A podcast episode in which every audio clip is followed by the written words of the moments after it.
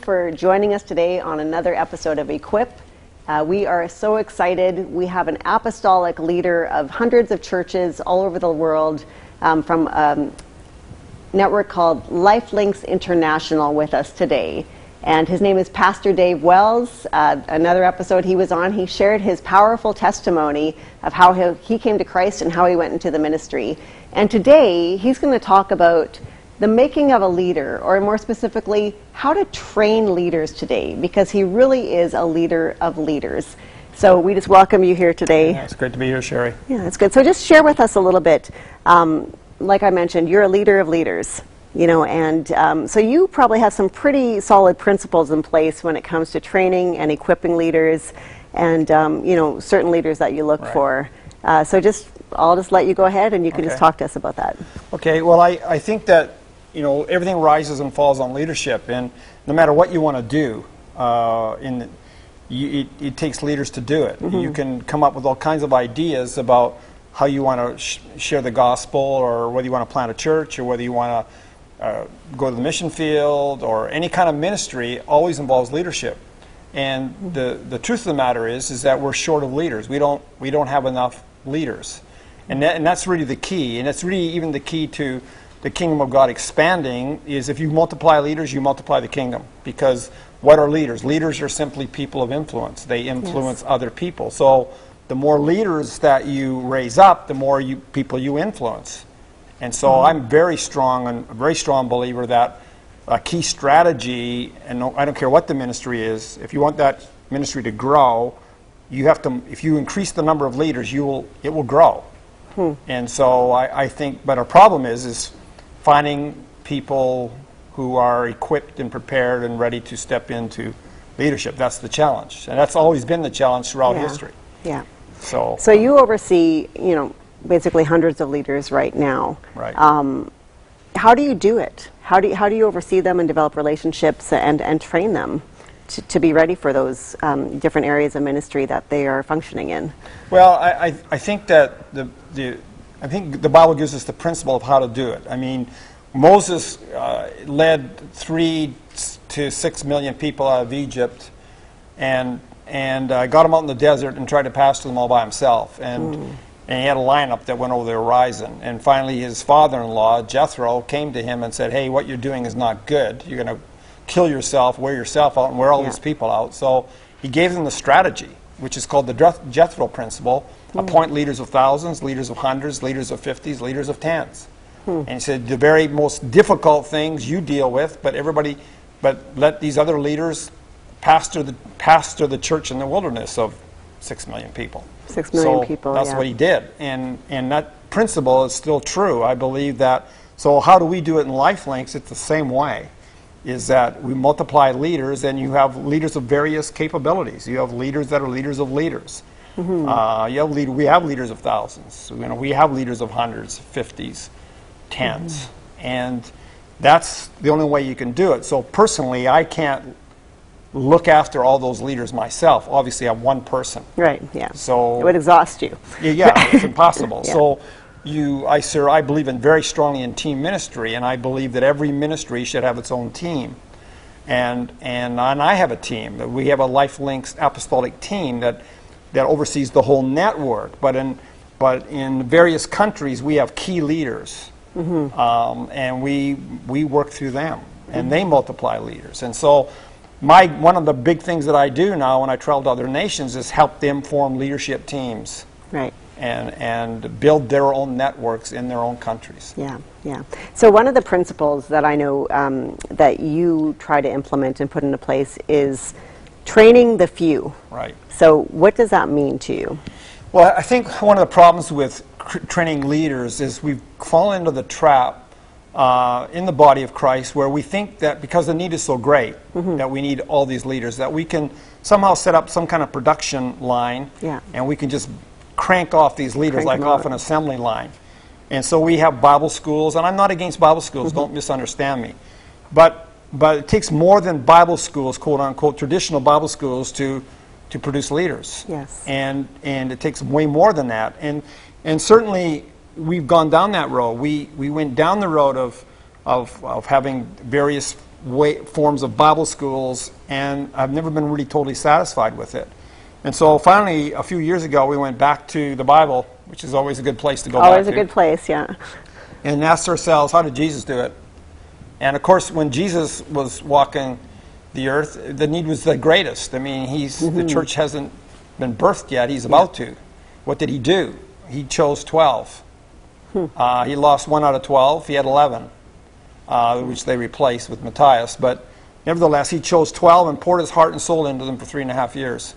Yeah. So he didn't choose two or three hundred, No, but just, just the 12. He had the Yeah. 12, but I mean, he had other con- spheres. I believe that he had the 12, but then he had the 70. Right. And, and then there were times when he taught multitudes. And obviously, there were more people hanging around him that he was influencing than just the 12, mm-hmm. because when Judas fell, they, they had Mat- Matthias was right there. They had somebody ready to They had somebody there to, to choose to replace him. So there was more than just the 12, but you can see the concentric circles coming into the center. But he spent most of his time with the 12, With the few people. with the few. And so the principle is train the few, who will in turn then train others. That's really, it seems slow at the beginning. It seems like it'll never work. Mm-hmm. But hey, if you, if you look back over 2,000 years of history, did it work for Jesus? Well, yeah. I mean, we have multiple millions of Christians today in churches all over the world, which started from 12. Mm-hmm. Yeah. Right? Yeah. It was quality over quantity. Yeah. Yeah. No, that's good. So we look for the few. And so I'm always looking for who the people that God wants me to pour my, my life into. Mm-hmm, mm-hmm. So, what kind of atmosphere do you create um, when it comes to training those fews, or, or climate? I think you've used that word in the past. Well, it's, what's kind of fascinating is if you look at, if you were to survey churches and survey pastors and ask them whether they came from a large church, excuse me, or they came from a small church, the majority of leaders, good leaders, came from small churches. Uh, that rural Wow. churches actually produce more first level leaders than, than large urban churches, Not the mega churches. not the mega churches. Not the mega churches, but the smaller churches. Smaller That, churches. that seems. That doesn't even seem logical in a sense. Um, Well, it is logical if you really think about what actually produces leaders. Right. And why, why are rural churches, why are smaller churches more successful in producing first level? When I say first level leaders, I'm talking about senior pastors of churches, mm-hmm. people that are missionaries that go to the mission field, people that lead ministries, those, those types of leaders, those first level leaders, the majority of them will come from smaller church settings, not large church settings. Hmm. And I think the, and there's reasons for it. The reason is, the biggest reason is, in a smaller church setting, there's more opportunity, more opportunity for Right, yeah. ministry. Uh, the community, the, the, the, the sense of community is stronger. The relationships many times are, are stronger um, because of the smaller setting. And large urban churches, the larger that church gets, they have difficulty maintaining that. mhm, People can get lost in get the lost. flow of people, right? That's Yeah. right. And so, and there's and there's there seems to be less opportunity. So that's why smaller churches produce stronger leaders. And I think we need to look at that and say, "Whoa, let's let's go back and have a close look at why that is the case," which is what we have done. And so, we then I believe that relationship is the key. If you look at Jesus with the twelve, they were his friends. They had opportunity. He discipled them intensely. Uh, he gave them opportunity. Uh, they got to watch him. Then they got to do it, and he watched them. Uh, then he sent them out uh, to do the to do ministry, and they had the benefit of not just hearing his teaching, but one-on-one. Uh, the relationship aspect, he called them his friends. Yeah. Those are all key factors in training and raising a leader. Yeah, yeah, and they basically got to know every aspect of his life, the stories, Right. um, you know, all the parables that he Right. continually told to them, and everything like that too. So, um, so what do you look for um, in in potential leaders? Well, it's kind of interesting that, again, if you look at Jesus and look at the disciples that he chose, when I look at those disciples, I ask myself, would I have chosen those guys? Yeah, Uh, I mean, one was a terrorist, and uh, they were they were small-minded, narrow-minded, prejudicial in their thinking. Um, they were they came from a wide variety of backgrounds. One was a tax collector. One was a terrorist. One they were fishermen. Uh, one was a skeptic. I mean, they were right. Uh, those would be in the natural, those would be the last people that we would go to look for. We, Yeah. we tend to want to say, well, well, let's go find people who are servants, or let's find people whose character is really there. Mm-hmm. Let's find people of character, find people who are servants. Were the first 12 uh, apostles or disciples, were they servants? Absolutely not. Absolutely, yeah. I mean, Jesus spent three and a half years primarily trying to teach them how to be a servant. Mm-hmm. So he didn't pick them for those qualities. He didn't go for the educated. They, for the most part, they were not educated. Uh, they were not in the elite of society. They were basically invisible in that society. Uh, what, but they did have one thing in common. And the thing that they all had in common was they were ambitious. They were ambitious, yeah. Uh, one of the first times I heard you speak was was about ambition, and I remember it um, standing out to me because my church background was always being taught that you shouldn't be ambitious because that's prideful. Right. Um, but yet you're saying the opposite. That's right. So um, when you're saying it, what do you mean by ambition? What I mean by ambition is they wanted they wanted their life to come for something. They wanted to they were they were ambitious for for fruitfulness. They were ambitious for advancement. And I'm not saying that when Jesus chose those 12 that their ambitions uh, they were not necessarily holy ambitions. I mean Right. they they were looking forward to being in the driver's seat for a change. They were looking forward to Jesus setting up his throne and they would have 12 thrones along with them and they were going to get to rule and reign with Jesus. And they weren't necessarily thinking, I mean, they're thinking about, about what they should do was not what Jesus had in mind. But the fact is, is that they wanted to advance. Yeah. And they were, and that was the thing that those 12 disciples had in common. And uh, they weren't servants, and their ambitions weren't even in the right place. But the fact is, they were driven individuals. And Jesus said, Now you've given me something to work with. I can work with these things. So what if somebody lacks ambition? If people lack ambition, they, they never make a good leader. Because um, if you're in- involved in Christian ministry and Christian leadership, leadership is hard. Yeah. If you're a good leader, if you're a, a conscientious good leader, there's a lot of pressure. There's a lot of there's more gory than glory. Um, there's there's um, if you don't have ambition, you you won't last. Yeah. You'll quit. It's too hard. The work is too hard. It's too demanding. Uh, it's it's um, there's too much pressure. There's too much responsibility, and you'll you'll quit if you don't have ambition. So when we look at um, leadership, now obviously when you see a leader, you don't just say, "Well, I'll just watch them for a few years and see how they develop," um, but you intentionally develop them. So how do you do that? I, I think again the the relationship key is is really important, and because your best leaders, if you gain go back to the New Testament, and not just with Jesus with his disciples, but if you look at a, a guy like Barnabas, for example, or Paul, uh, and I mean they trained some pretty powerful leaders in, mm-hmm. in their in their ministry. I mean Jesus produced the 12, but Barnabas produced John Mark, who wrote the Gospel of Mark. He also, he also came out with Paul, who mm. wrote two thirds of the New Testament. So Barnabas was a master equiper and trainer of leaders. And, but he, this, those two individuals alone, just John Mark and the Apostle Paul, were huge. I mean, look at the impact that they've had over the, over the centuries. So if he did nothing else but raise those two guys up, he made a massive impact on the body of Christ throughout history. So what, how did he do it? Well, he, he spent time. He's, he, was, he, he built relationship. He mentored them. Uh, he poured into them. Uh, that's how he believed in them. Uh, that's how he got them to believe in themselves. Uh, those are all factors in in raising and training a leader. If you just put people in a classroom and give stick information in their head, Yeah. and then say, and then you give them a diploma at the end and say, "Well, I've produced a leader now," well, you've hardly started. Yeah. I mean, you've you've actually left out the most meaningful and the most, unfortunately, the most difficult part of training and equipping a leader. The easiest thing to do is just put people in a classroom and, Yeah. and pump information in their head. I want to talk um, a little bit about seeing in people, seeing value in people. Um, because one of the things that you had mentioned in the past was about how you look for value in people in the same way that Jesus did. Right. So, what, what do you mean by that? Well, I mean, I'm, number one, I'm looking. I'm looking to see if that person does have ambition. Mm-hmm. And you're right. I mean, a lot of churches are afraid of ambition because they think, well, you got to avoid that person because he's ambitious and he might hurt you. Troublemaker, yeah. Right. My yeah. attitude is, no, no. Without ambition, I just want to be able to steer that ambition. Right. If I can steer that ambition in the right direction, Mm-hmm. then we've got ourselves a leader here. Yeah, right? yeah. Which is what Jesus did.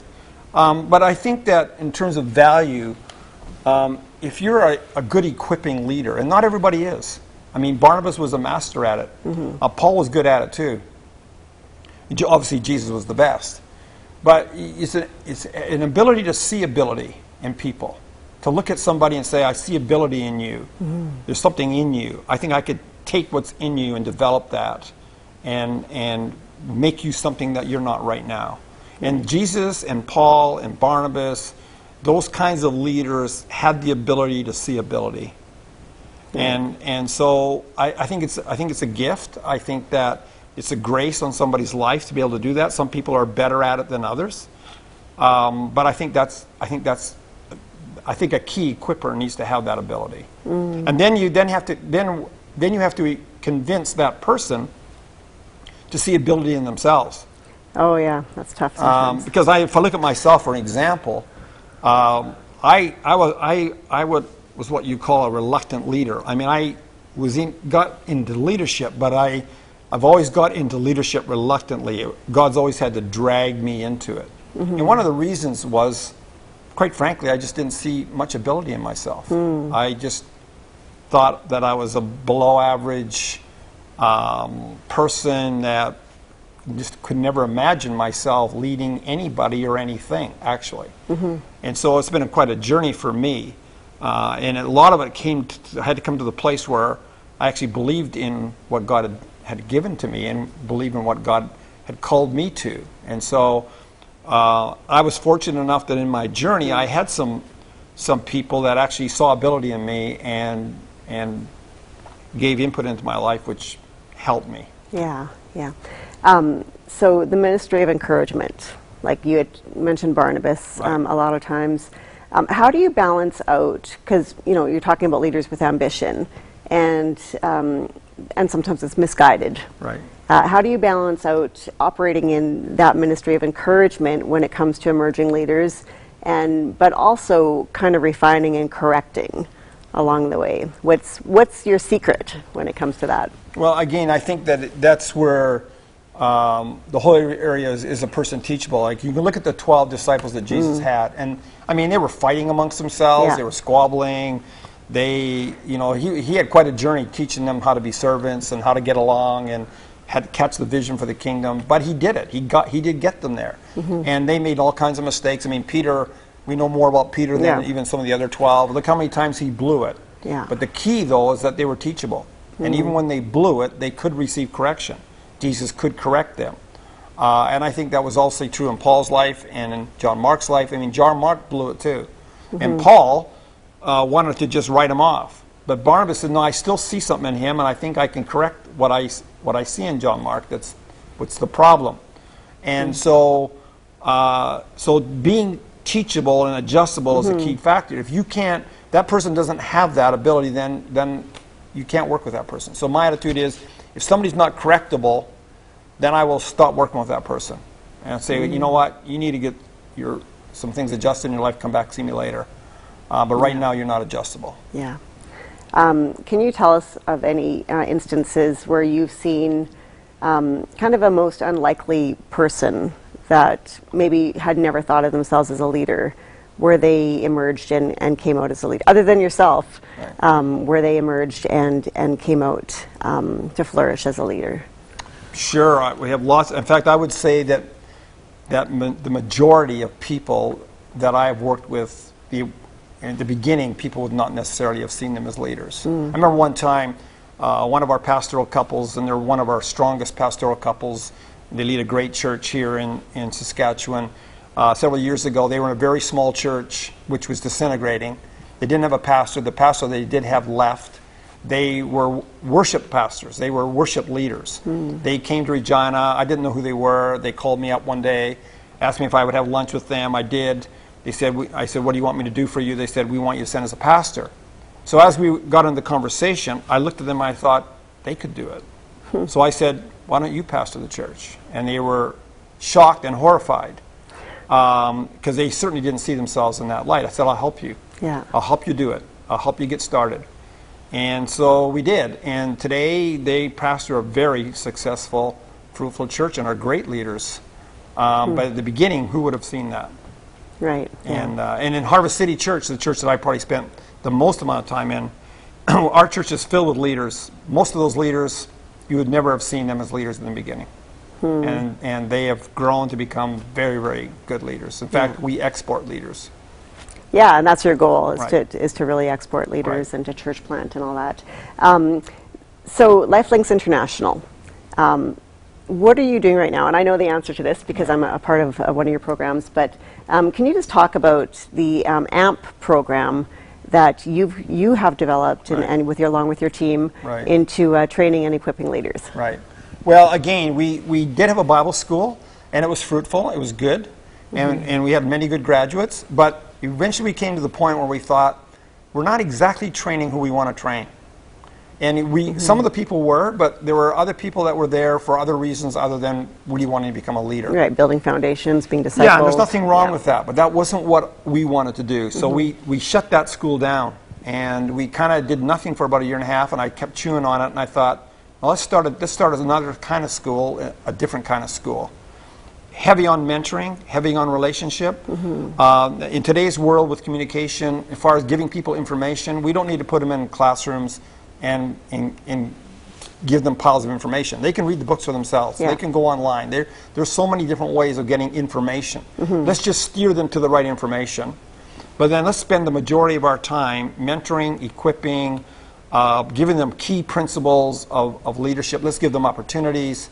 And so we finally have gotten it down. We started off with an 18 month program, which we then shrunk, squeezed it even more into a nine month program. And we've done it three times now. Uh, We're in our third year, th- third class of Third doing class, it. yeah. We're do, we'll only take 25 at a time. And, uh, but I would say in three years, we've raised at least 75 leaders, and a majority of them are involved in ministry right now. Many of them full time, some of them leading churches, some of them on the mission field, and we're really pumped by that. Oh, that's that's a huge 75 leaders in three years Right. that are actively doing full time. Right. Full time ministry. That's that's so powerful. Um, if people want to know more about LifeLinks, uh, they can go. What's the website? There's a website, just lifelinks, uh, www.lifelinks.org.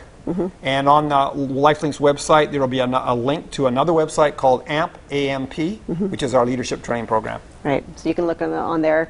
Um, there's also a link on there for um, churches that are a part of the LifeLinks organization. So if, if you don't have a home church and you're in a different nation in the world, you can certainly go on there and uh, you know find out, check out the churches that are a part of LifeLinks. Um, if if there's a pastor that's watching today and he's just independent and he doesn't have an apostolic leader, um, you know, and what would you do to encourage him to, to find somebody to develop relationship and, and to be accountable to? Well, if I was him, if I was in that situation, I would make contact through the Lifelinks website hmm. and say, if you didn't know anybody in the Lifelinks network, I would simply write a letter and say, I want to be, I'm interested in this network, and I want to build a relationship with some, some leaders. Hmm. And if, if somebody wrote a letter like that, we would definitely get back to him or her and, And say, connect, yeah. look at, okay, let's see if we can build a relationship. In Lifelinks, you can't join Lifelinks by simply paying a membership fee and joining it. Right. We're not interested in that. Yeah. We're interested in people who are like-minded. Uh, our vision is working together with like-minded churches. So it doesn't mean we have to cross our T's and dot our I's all in the same place, but we have to be like-minded in terms of the gospel, in terms of church planting, in terms of building churches. We have to be like-minded in that. And we also have to, and you have to be relationally connected to be a part of the Lifelinks network. So if we can't build a relationship with that person, then we're saying then that we're, you need to find something different. We're not, we're not for you. Yeah. And that's, that's the way we look at it. That's great. So thank you, um, Pastor Dave Wells, apostolic leader of hundreds of churches all over the world. Uh, you've, you've heard his story, you've heard some of his teaching today, and we're just so grateful that you were able to come on and just share a few, a few principles. Um, and like you said, you know, just go to lifelinks.org if you want more information about Lifelinks International. And as well, you can go onto our website at equipministries.ca, and we have resources there. Um, there's audio and some video coming on there as well. And uh, you can send us a message, fill out our contact form as well, share any testimonies you might have. Um, if a program has spoken to you in a certain way, we would love to hear from you, and also any prayer requests. We have um, prayer and intercession teams that are praying for for our viewers um, all year round. So we would just really love to hear from you and would love to connect with you in that way. So thank you so much for watching today, and we just appreciate um, you just taking this time and uh, just receiving what the Lord has for you today. So um, have a blessed week.